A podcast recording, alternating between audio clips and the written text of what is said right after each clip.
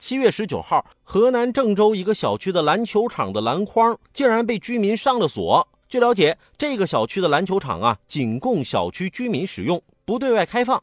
一个大妈说，主要是影响休息，所以周末才开放，工作日也没有人来打球。现在这健身场所成了大爷大妈闲聊打牌的地方。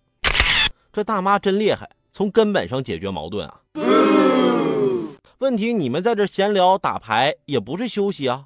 除了篮球场，你们就没有其他地方聊天打牌了吗？不让打篮球怎么办？要不大家举行拍球大赛，记得带上音响，配合点嗨曲儿。